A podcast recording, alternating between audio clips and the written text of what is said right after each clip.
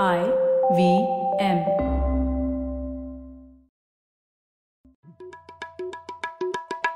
भाई हम हिंदुस्तानियों को बतियाना बड़ा पसंद है। बंगाली में अड्डा उड़िया में खोटी कन्नड़ा में हरटे और हिंदी में पुलियाबाजी। इस कला के लिए हमारी हर भाषा में एक शब्द है। तो प्रणय और मैं तो अक्सर मिलकर पुलियाबाजी करते ही रहते हैं। हमने सोचा कि आपको भी इसमें शामिल कर लिया जाए।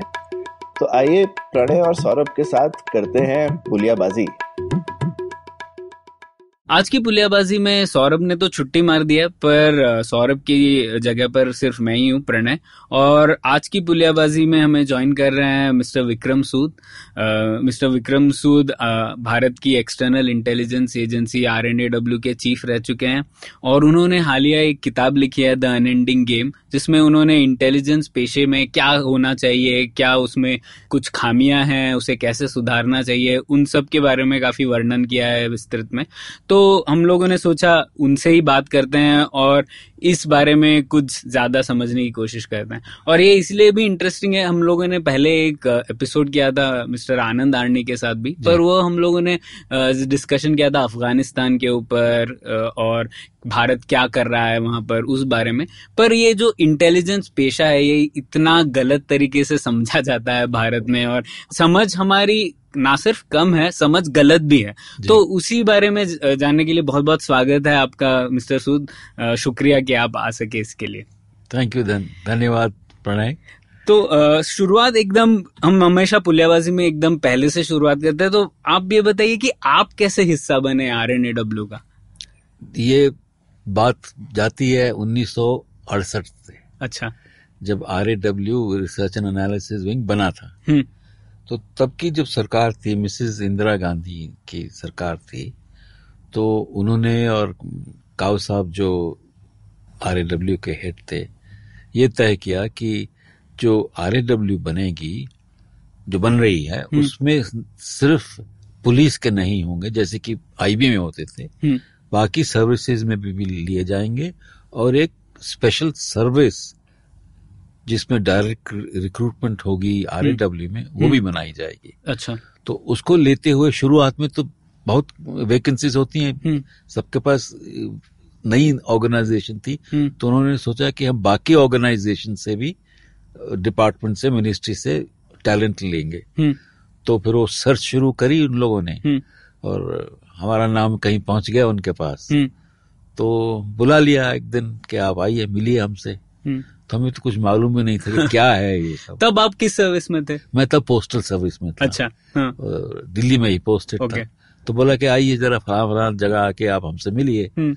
तो हम चले गए। हम्म। फरमान आया है तो चले गए। तो खैर इंटरव्यू लगा कि इंटरव्यू हो रही है हमारी। तो दो दफ़ा हुई इंटरव्यू दो दो अफसरों से मिले हम। और फिर बोला कि अच्छा आपको हम बताएँगे। हम्म। तो कुछ महीने बाद आ गया ऑर्डर आपकी हमसे पूछा गया था कि आप ज्वाइन करोगे हम्म। तो करोगे तो शायद सारी ज़िंदगी भी बितानी पड़ेगी यहाँ। हम्म। तो आपका मंजूर है तो सोचना पड़ा उस वक्त तो हम्म। कि करे कि भाई कहाँ जा रहे हैं? हाँ। पर था कि बड़ा एक्साइटिंग होगा कुछ फ़र्क होगा जरा। जैसे आजकल बोलते हैं जरा हट के। कि अच्छा होगा चलो ट्राई करते हैं। तो हमने कहा हम आएँगे जी। जवानी में तो बहुत कुछ होता है ना तो हम हमको कहा तो हमको बोला कि आप आ जाइए। तो हम मार्च में ज्वाइन किए मार्च बहत्तर में। अच्छा हम्म। और उसके बाद लौट के नहीं गए। लौट के नहीं गए।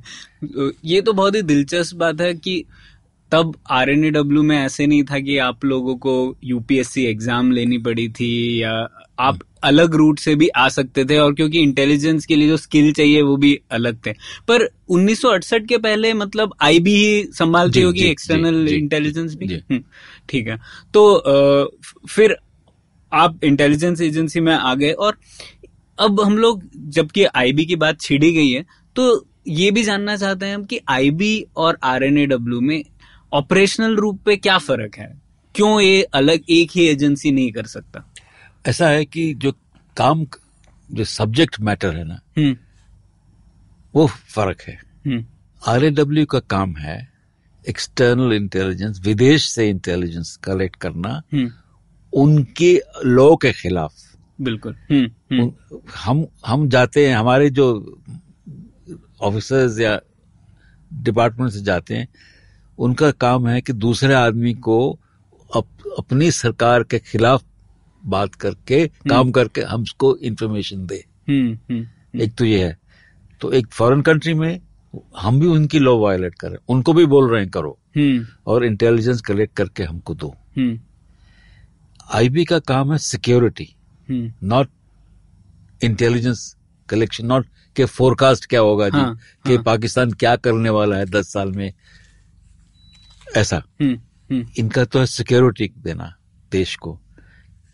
और ये काम करते हैं इनसाइड द कंट्री लॉ उनके साथ है, बिल्कुल हाँ। है? हम्म, और वो देश में किसी को देशद्रोही नहीं बना रहे। हाँ। देशभक्ति बना रहे हैं। हाँ।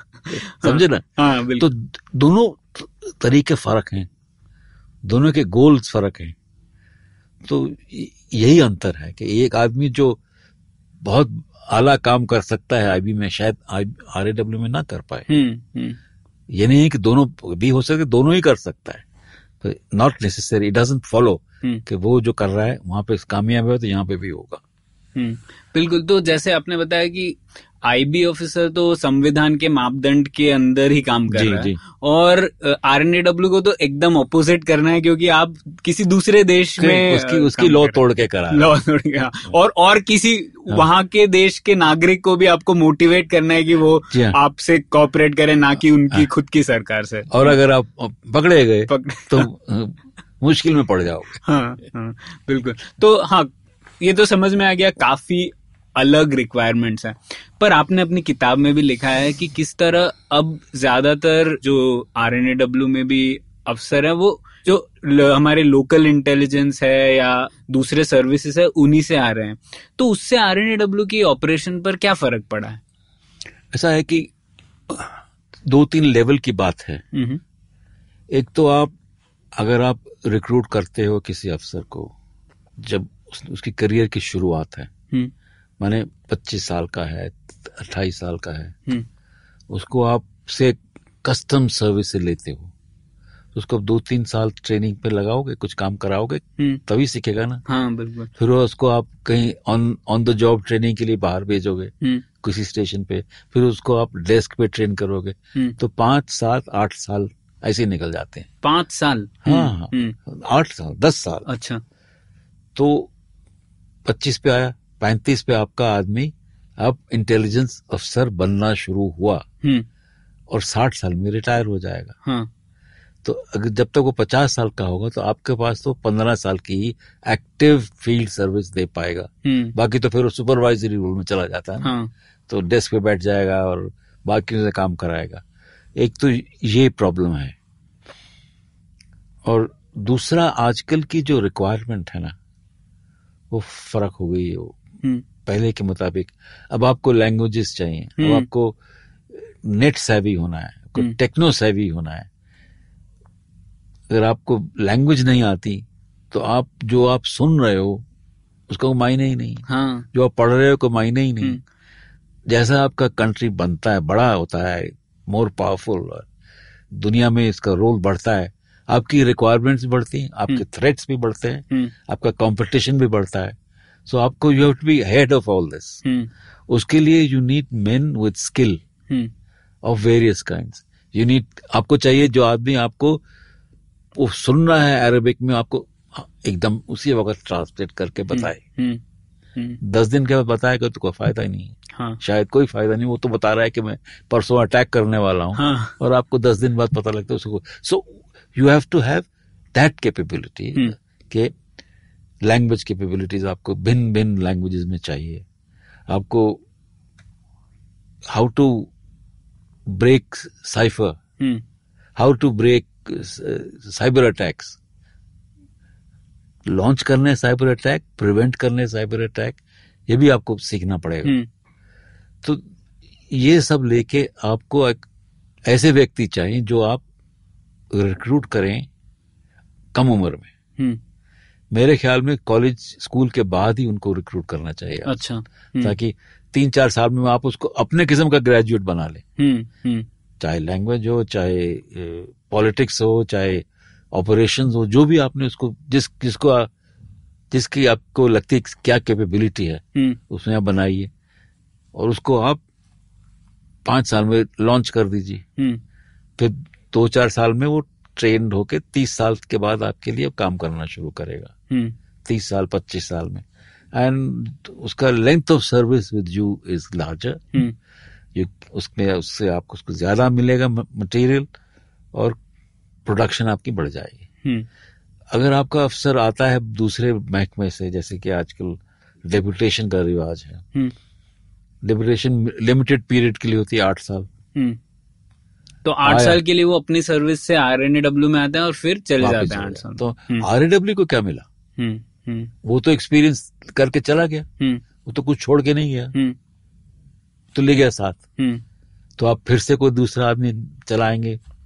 हम्म। तो ये साइकिल आपकी फिर आपको उसी लेवल निचले लेवल पे छोड़ जाती है। Hmm, hmm, you can't rise above कोई एफिशिएंसी नहीं मिल पाएगी। It is it is that is that is why मेरा कहना है कि हम्म। आप रिक्रूट करो सर्विस में रिक्रूट करो और मैक्सिमाइज करो। उनको थ्रू आउट हम्म, हम्म। और आपने जैसे बताया कि कितना जोखिम भरा काम भी है दूसरे देशों में आप ऑपरेट कर रहे हैं और अगर हमारे अफसर ऑलरेडी पैंतीस साल के हो गए या। फिर चालीस साल के हैं और तब इंटेलिजेंस एजेंसी में आ रहे हैं तब तो शायद जोखिम लेने की उनकी क्षमता भी घटी घट जाएगी मेरे बीवी बच्चे घर में है मैं काय को झमेले में पड़ू हम्म, हम्म, नहीं करता काम। हम्म, मिनिमम करेगा। कोई रिस्क नहीं लेगा। और रिस्क लेना तो इंटेलिजेंस की एक्टिविटी में सबसे महत्वपूर्ण है। हाँ। कि कैलकुलेटेड रिस्क तो लेना ही है आपको। हाँ, उसी पर तो आधारित है नहीं तो इंटेलिजेंस एजेंसी क्यों? वो है ना किम फिल भी कहता था मैं थोड़ा हम्म। डिफरेंट बोल बोलूँगा। कहता था अगर आप पचास केस ट्राई करते हो हम्म, और एक में सक्सेसफुल होते हो hmm. You're a successful spy hmm, hmm, hmm, मैं तो कहूँ चलिए आप दस में से एक भी ले लो। हम्म, अगर आप दस टारगेट ढूंढ के एक उसको कन्वर्ट कर लेते हो अपने लिए ये गुड इनफ गुड कोई ऐसे तो कोई बैठे तो है नहीं लोग हम्म, कि रेडी टू कि आपको हम बता देंगे आप हमसे पूछे हम आपको खबर दे देंगे। हम्म, हम्म, तो हर एक जो आपका टारगेट है उसको आपको भिन्न भिन्न तरीके से टैकल करना है। किसी की वीकनेस क्या है किसी को शराब का शौक है किसी को पैसे का शौक किसी ने कोई दुश्मनी है किसी के साथ यू नो हम्म। एक्सप्लॉइट करना उस चीज़ को। बिल्कुल। तो एकदम ये है एक सवाल इसमें कि जैसा आपने दर्शाया काफ़ी कुछ ह्यूमन एलिमेंट है इसमें मतलब है ना इन किसी सोर्स को कर, बनाना है तो आपको उसकी कमजोरियाँ क्या है उसकी शक्ति क्या है ये सब जानना है। और अभी जहाँ तक मैंने किताब पढ़ी और बाकी जगह भी देखा एक फ़ेज़ आया था जब सब इंटेलिजेंस एजेंसियाँ बोल रही थी कि टेक इंट मतलब टेक्नोलॉजी इंटेलिजेंस ही सब है। अ, क्यों इंसान क्यों चाहिए? अच्छे लिसनर्स लगा दो अपने पास साइबर साइबर थ्रेड्स का, का इस्तेमाल करो ये सब करके। पर अभी जैसे जीना हैस्पेल जो सीआईए चीफ है उन्होंने भी बोला कि ह्यूमन एलिमेंट काफ़ी ज़रूरी है इसमें। तो ह्यूमन इंटेलिजेंस आपको क्यों लगता है ज़रूरी है इसमें? देखिए इंटेलिजेंस जो आप टेकिंग से खबरें उतारेंगे यू नो उसने तो आपको डाउनलोड करके दे दिया। आपके पास प्रिंट आउट आ गया उसका हम्म, कि ये आज परवेज मुशर्रफ उसको ये कह रहा था। हम्म, पर आप उसको ये तो नहीं पता कि सब बैकग्राउंड क्या है। हम्म, हम्म, कि इसने पिछले ऐसे इस बात में पहले कभी करी थी कि नहीं करी थी? हम्म, और अब कर रहा है तो क्यों कर रहा है? हम्म, हम्म, The- the- अंग्रेज़ी में जैसे बोलते ability to look behind the wall कि आपको सारी खबर तो है नहीं पर आपको तजुर्बे से पता है हम्म, कि इस आदमी का ये कहने का मतलब क्या हो सकता है। हम्म, एक दो तीन। आई डोंट थिंक ऐसा कोई मशीन है एल्गोरिदम भी नहीं बताया पाएगा कि ये ऐसा क्यों सोच रहा था। हम्म, बिल्कुल कि अटैक करेगा कि नहीं करेगा कि ऐसी। बकवास कर रहा है। हाँ। और कोई झूठ झूठ में भी बोल सकता है क्योंकि उसे पता है कोई हाँ। टेक्नोलॉजी से कोई सुन रहा होगा तो मैं ऐसे ही बोल दे रहा हूँ। हम्म, हम्म, ताकि मेरे को मैसेज मिल जाए। और हम्म। मैं अगर गलत मैसेज दे रहा है। So human intelligence human experience उसकी किताब में आपने पढ़ा होगा? Tinker Tailor Soldier Spy Connie सैक्स is an old उन दिनों में तो कंप्यूटर वगैरह तो कुछ नहीं होते। उसकी she relied on her memory तो उसको ये जाता है जॉर्ज स्माइली उसको पूछने तूने कभी कालरा को देखा है? हम्म। तो कहती हाँ मेरे को याद है फलानी जगह उसकी एक फोटोग्राफ है। हम्म। वो वहाँ पे थर्ड फ्रॉम लेफ़्ट खड़ा है। You know she is retired she is not on the list उसने सारे रिकॉर्ड रखे हुए थे। उसको याद था कहाँ है।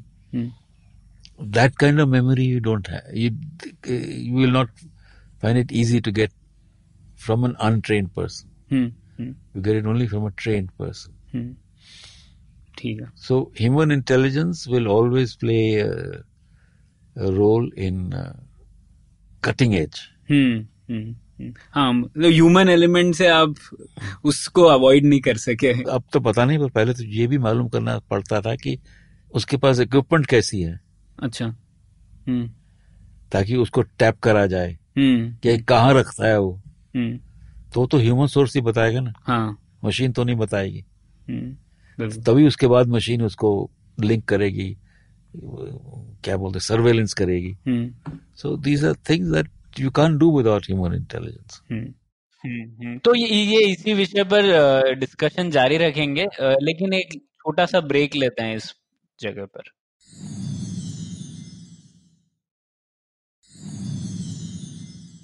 तो अब क्योंकि ह्यूमन इंटेलिजेंस ही इतना महत्वपूर्ण विषय है इंटेलिजेंस में तो उसी पर ही थोड़ा चर्चा करते हैं। एक, जैसे आपने बताया कि इंटेलिजेंस एजेंसी जहाँ तक मेरी समझ है चार टाइप के काम होंगे। एक इंटेलिजेंस कलेक्ट करना और एक इंटेलिजेंस एनालिसिस करना फिर उसे डिसेमिनेट करना जैसे जो भी अ, हमारे नेता हैं उनके लिए। और चौथा एक कोई ऑपरेशन करना। तो इन चारों के बारे में एक एक करके डिस्कस करते हैं। पहले तो इंटेलिजेंस कलेक्शन पे आते हैं। अच्छे इंटेलिजेंस कलेक्शन के लिए क्या क्या खूबियाँ चाहिए होंगी एक एक अफसर में? खूबियाँ पहले तो आप ये ढूंढिए कि आपको देगा कौन खबर। हम्म हम्म। कि आपको ये मालूम होना चाहिए कि ये डॉक्यूमेंट कहाँ होगी हम्म।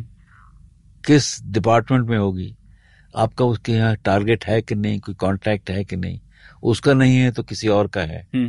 सो उसके लिए आपको ऐसा व्यक्ति चाहिए जिसका दायरा जो है कॉन्ट्रैक्ट्स का और इन्फॉर्मर्स का बड़ा हो। एक दो से नहीं चलेगा। पचास तीस चाहिए बीस चाहिए मालूम नहीं। उसका collection ability has to be wide hmm. हर एक चीज़ नहीं आपके पास हम लोगों को लिस्ट दी जाती है कि ये ये टारगेट्स हैं। हम्म। मिलिट्री में क्या है? एयरफोर्स में क्या है? नेवी में क्या टारगेट्स आपको चाहिए? तो उसके मुताबिक आपको सोर्सेज ढूँढने हैं। हम्म। फिर उनको कल्टीवेट करके पालना है हम्म। रखना है मौके पे उनको यूज़ करना है। हम्म। तो वो तो आपकी कलेक्शन होगी ह्यूमन कलेक्शन की बात कर रहे हैं ना। तो this is what you need to. Start with औरत है आदमी है कोई उसमें वो वो नहीं है कि किसको आप नहीं टारगेट करेंगे। हम्म। उसका कैरेक्टर भी ज़्यादा इंपॉर्टेंट नहीं है। He has to have access person with access and motivation अच्छा। मोटिवेशन क्या हो सकता है किसी? पैसा ही होता है लोगों का। हम्म। किसी के कोई एनमिटी है सरकार हाँ, के खिलाफ हाँ। इडियोलॉजिकली है कमिटेड या वलरेबल है हम्म। ब्लैकमेल में। So all these are usable आपने एक किताब में लिखा है कि वह सोर्स सबसे अच्छा होता है जो पैसे के लिए इंफॉर्मेशन देने के लिए तैयार होता है ना कि आइडियोलॉजी या और किसी कारण के लिए। ऐसा क्यों लिखा है आपने? वो कंट्रोलेबल ज़्यादा है। अच्छा हम्म। You have control over him ideologue तो कुछ कभी भी छोड़ देगा। अच्छा हम्म हम्म, कहेगा तुम मेरा कहना नहीं मान रहे और आपको रन करने की कोशिश करता है। अच्छा हम्म। तो सबसे अच्छा सोर्स हुआ है जो सिर्फ़ तो पैसे लेता है। पता है। उसको पता है कि मेरी रोजी यही है। हाँ, और मैं नहीं दूँगा तो मेरे को फिर ये तंग भी कर सकते हैं। ना सिर्फ़ पैसा बंद करनी बता भी देंगे सर कि तू ये कर रहा था। तो वो is easier to handle and of course कभी कभी वो ग्रीडी ज़्यादा हो जाता है। हम्म।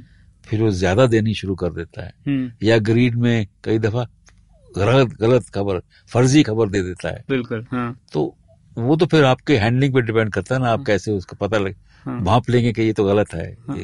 मेरा मेरे को धोखा दे रहा है। वहीं पे ह्यूमन एलिमेंट हाँ, आएगा कि आपको। परखना चाहिए कि क्या कर रहा है वो सच बोल रहा है झूठ बोल मशीन तो नहीं बताएगी। तो ठीक है ये हम आपने बताया कलेक्शन के बारे में।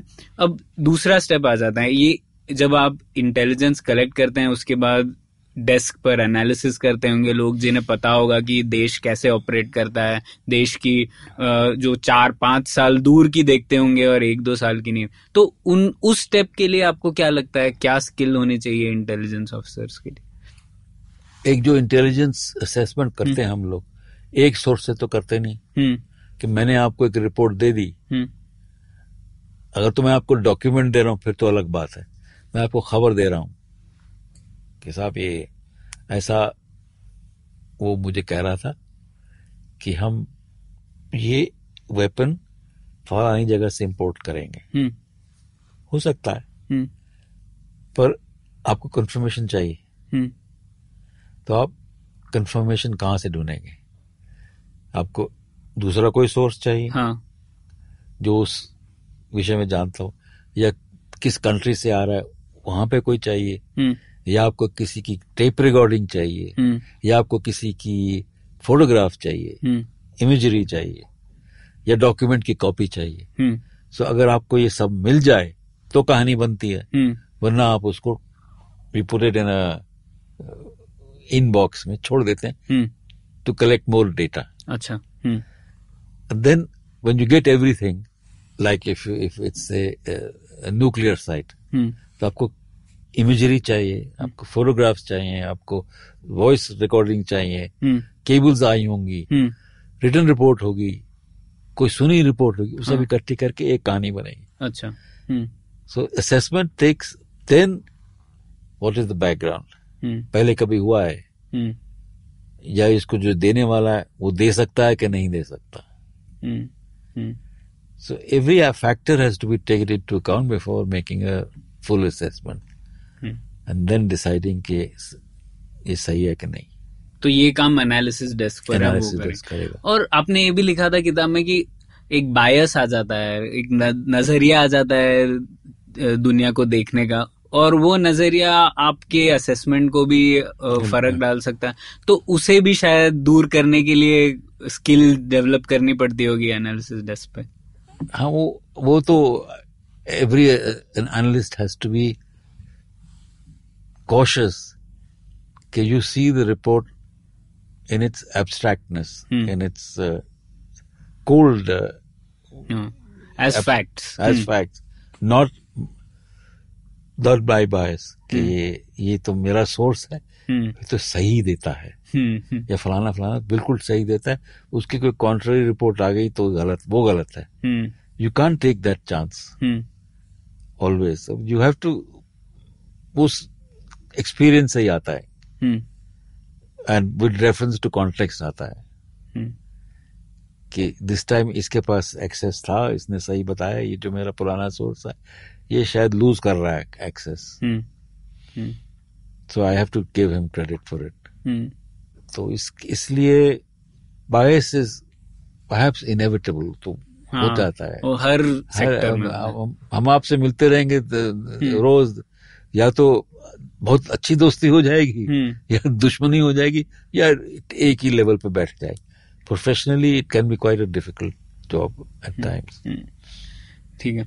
तो अब हम लोग आ जाते हैं। तीसरा स्टेप होता है डिसेमिनेशन तो वो तो शायद रिपोर्ट कैसे बनाते हैं वो, वो सब वो तो खैर लिखने का तरीका क्या हम्म। लिखना है कैसे लिखना है कैसे किसको भेजनी है? हम्म, हम्म, लेवल्स वो डिपेंड करता है कितनी इम्पोर्टेंस रिपोर्ट की है क्या रिपरकशन हो सकती हैं। हम्म, और अगर गलत रिपोर्ट है तो उसका क्या रिपरकशन होगा? Government will take action hmm, hmm, on that report and if you are wrong फिर मुश्किल है ना? हाँ, हाँ। तो ठीक है फिर अब चौथी चीज़ पे आ जाते हैं जिसके बारे में हम सब जानते हैं सुना तो है लोगों ने पर क्या है वो पता नहीं वो है ऑपरेशन अब लोग हमेशा बोलते हैं कोवर्ट ऑपरेशन अब ये तो चर्चा हर हर अखबार में भी होती रहती है कोवर्ट ऑपरेशन ये वो। पर आपने किताब में काफ़ी अच्छी तरीके से बताया कोवर्ट ऑपरेशन क्या होता है। तो उसके बारे में बताइए ना कुछ। ज़्यादा तो मैं नहीं बता पाऊँगा। हम्म। हर एक हर एक इंटेलिजेंस एजेंसी करती है हम्म। कि आप ऑपरेशन कर रहे हैं विच इज़ टोटली डिनाइबल अब जैसे उरी का किया इन्होंने that was a special operation but it was not a covert operation अच्छा। क्या फ़र्क हुआ दोनों में? कोवर्ट है तो आप डिनाई कर रहे हैं ना हम्म। मैंने किया ही नहीं। हम्म किसी ने नहीं किया हमने। और कोवर्ट का ये भी नहीं है कि सिर्फ़ it is an operation which result in violence कि उसका या तो धमाका हो गया या किसी को मार दिया हाँ। या कुछ है। कोवर्ट मतलब है आपका कोवर्टली मैं आपका जहन चेंज कर रहा हूँ मैं आपकी थिंकिंग चेंज कर रहा हूँ। Hmm hmm hmm. By subtle propaganda hmm. हाँ मतलब आपने कोई रिपोर्ट रिलीज़ करवा दी जैसे हाँ, जैसे कोई कोई वो भी हो नैरेटिव नैरेटिव बदल दिया हम्म, कहानी का। हम्म, हम्म, अब मैंने कहा कि जी रीसेंट बता रहा हूँ एग्जांपल मैंने किसी मैंने कहा पूछा मेरे को कि ये पुलवामा में इंटेलिजेंस फेलियर है। हम्म, तो मैंने कहा ऐसा जब इंसिडेंट होता है हम्म, तो ये कहीं इतना कहीं तो सिक्योरिटी लैप्स हुआ है। हम्म, हैं? तो अगले दिन अखबार में आया ex raw chief says. Intelligence failure difference पर नैरेटिव चेंज कर दिया। तो ऐसे ही you change narrative you know जब वर्ल्ड वॉर टू खत्म हुई तो the C I A was given the task by the American government of the day I think 1948 कि you will make resources all possible resources to launch cyber campaign against communism अच्छा hmm, तो TV हम्म। TV तो उन दिन खैर इन्फेंट है radio newspapers literature arts culture everything was thrown into it hmm, कि तो दिखाना है कि कम्युनिज्म कितनी खराब है हम्म, और ये कितने अच्छे हम लोग कितने अच्छे सीआईए फंडिंग कर रही थी ये बिल्डरबर्ग ग्रुप्स और ऑल दीज ग्लैडियो ग्रुप्स ये सब यही करते थे। हम्म, पर कोई अकाउंटेबिलिटी टू कोई ट्रेस बैक नहीं कर सकता ताकि ये बीबीसी के साथ कोई लिंक्ड है या सीएनएन सीएनएन तो बाद में आई। Voice of America American propaganda कर रहे हैं। ये तो नहीं हो, हम्म, होता था। सो कोविड ऑपरेशन वो भी था।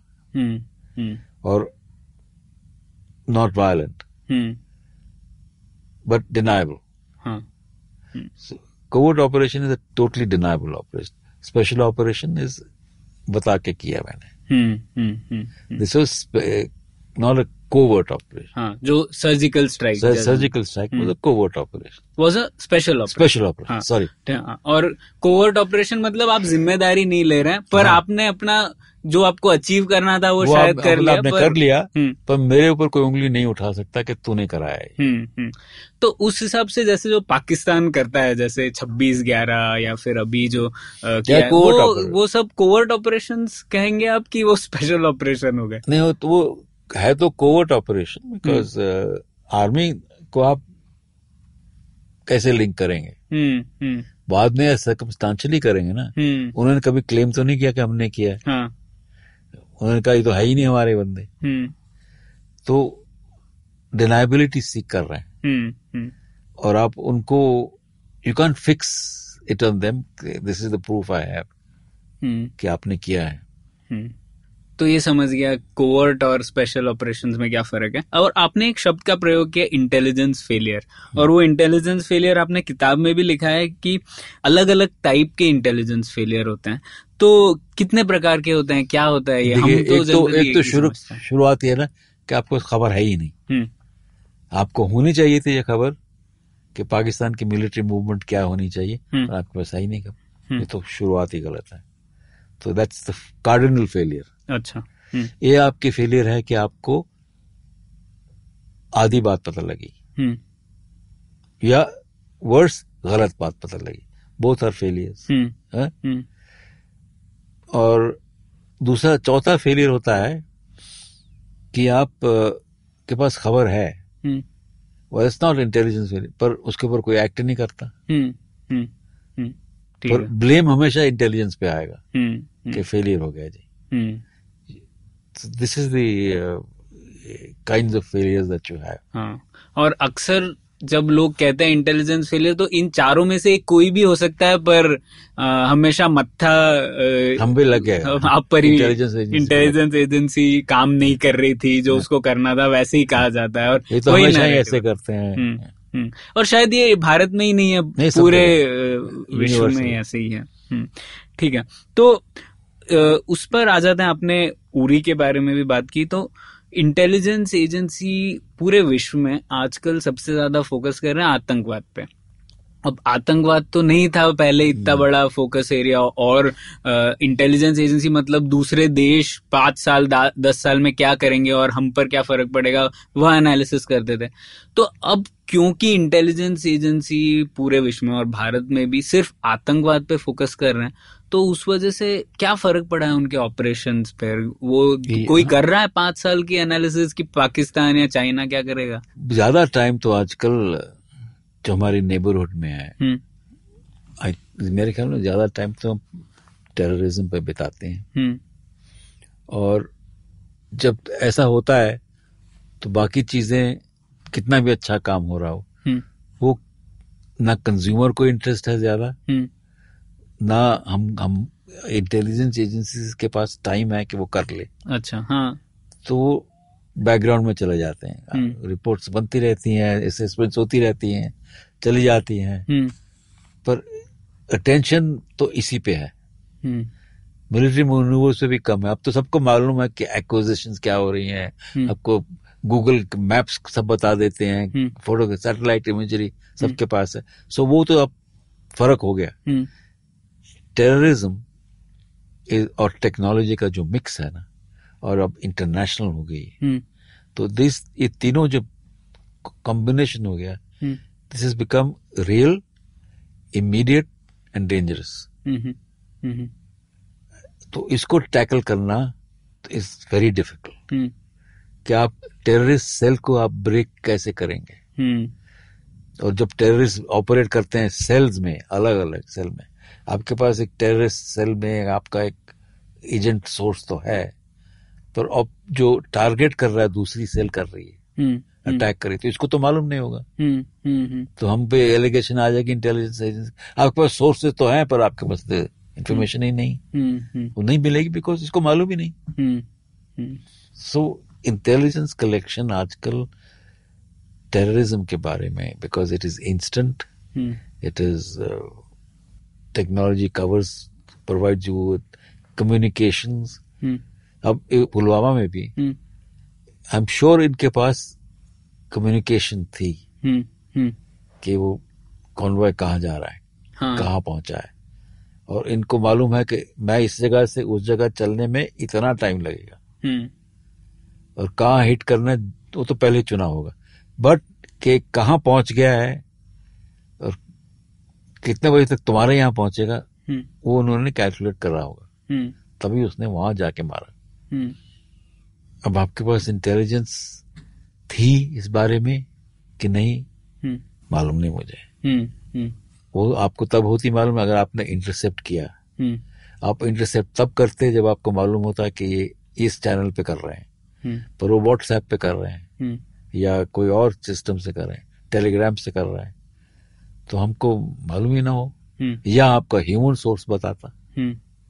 तो इस बीच में कुछ तो हुआ है ना lab somewhere so terrorism is आपको दूसरी जो कंट्रीज़ हैं वो तभी फ़ीड करेंगी जब उनके हित में होगा। हम्म।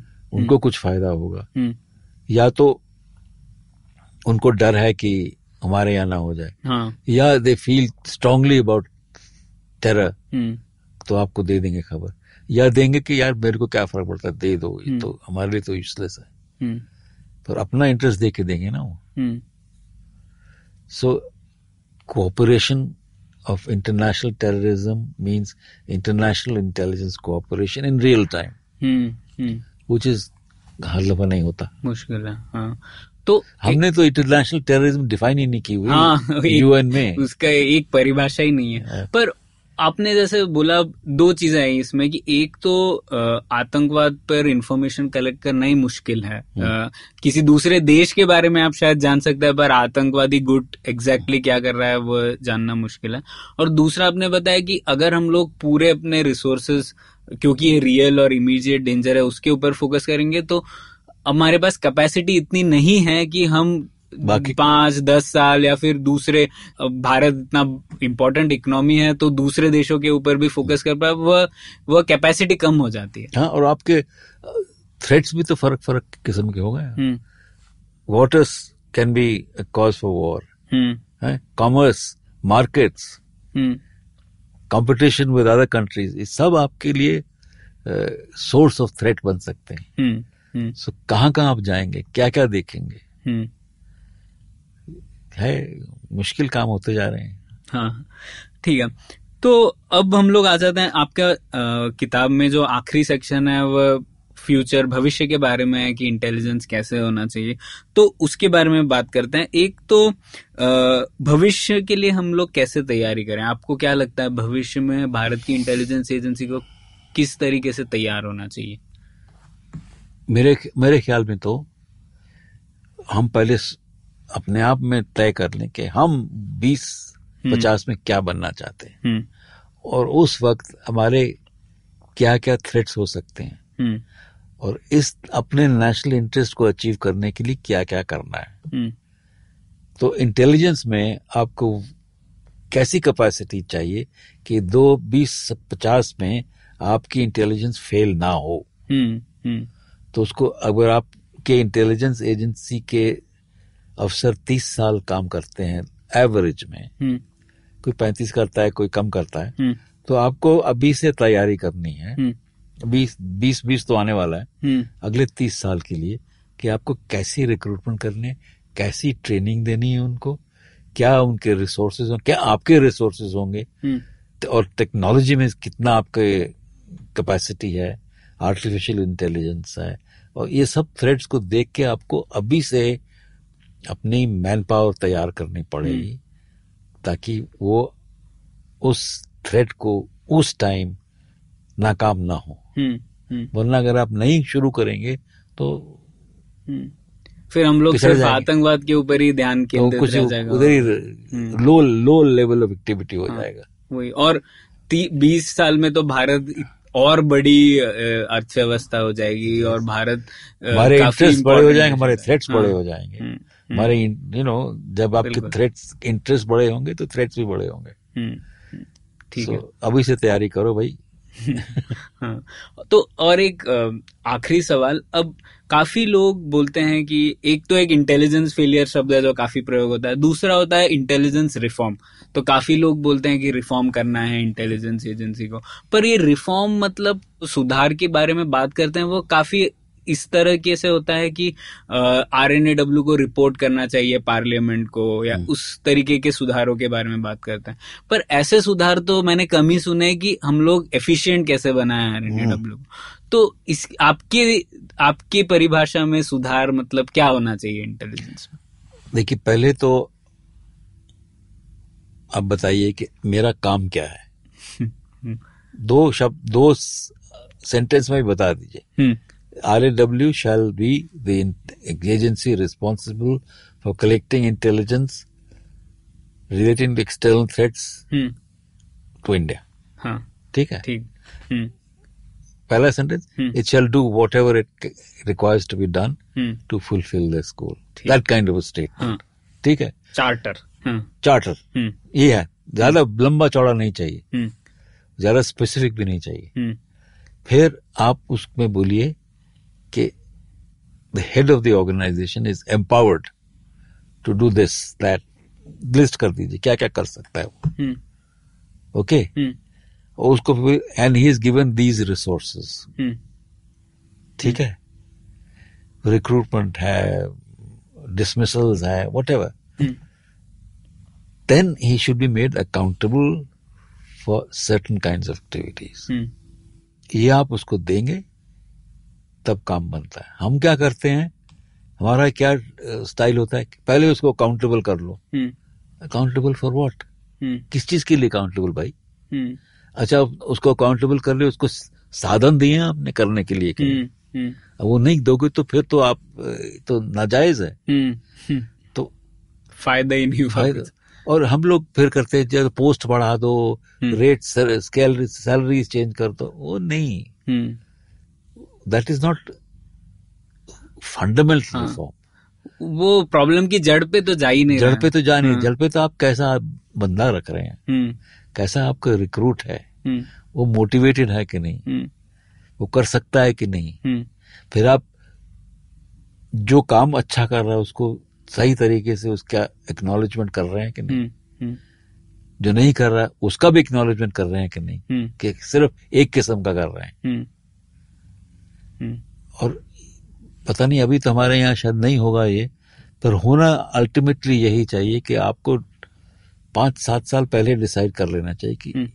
इनमें से जो लिस्ट में हमारे सीनियर अफसरान हैं पाँच या दस इनमें से तीन काबिल होंगे जो उनमें से एक हेड बन सकता है। हम्म, तो आप उनको कंसंट्रेट करें। हम्म, फिर बाद में उनमें से एक को पहले ही बता दें। और बाकियों को फिर जाना पड़ेगा। सीनियोरिटी के हिसाब से नहीं है। हम्म, हम्म, हम्म, वो हमारे यहाँ शायद वो मुश्किल ही लगता है होगा। मच तो आई वुड लाइक इट। ठीक है तो एक अंत में सवाल कि अभी अगर हमारे लिसनर्स में से कोई युवा इंसान होगा जो जा, जाना चाहता है आर एन ए डब्ल्यू या ज्वाइन करना चाहता है उनके लिए अभी क्या रूट होगा? आईपीएससी देना पड़ेगा? यूपीएससी से तो पड़ेगा? यूपीएससी एग्ज़ाम से ही जा रहे हैं हम्म, तो और कोई तरीका नहीं है। हम्म, जबकि एक आरएएस वाला जो रूट है जो जिसमें आजकल इस्तेमाल नहीं हो रहा। हम्म, ठीक है। जैसे मुझे लगता है बंद हो गया। अच्छा। बहुत बहुत शुक्रिया सूद जी और मैं ये भी अपने लिसनर्स को कहना चाहूँगा किताब का नाम है द अनएंडिंग गेम और किंडल और सब बुक स्टोर्स में भी अवेलेबल है। तो पढ़िए और बताइए हमें कैसे लगी आपको। Thank you thank you Pranay thank you बड़ा अच्छा लगा आपसे बात करके। थैंक यू तो उम्मीद है आपको मज़ा आया। पुलियाबाजी में शामिल होने के लिए हमसे मिले Puliyabaazi at gmail dot com या फिर एट पुलियाबाजी ट्विटर पर। फिर मिलेंगे अगली पुलियाबाजी।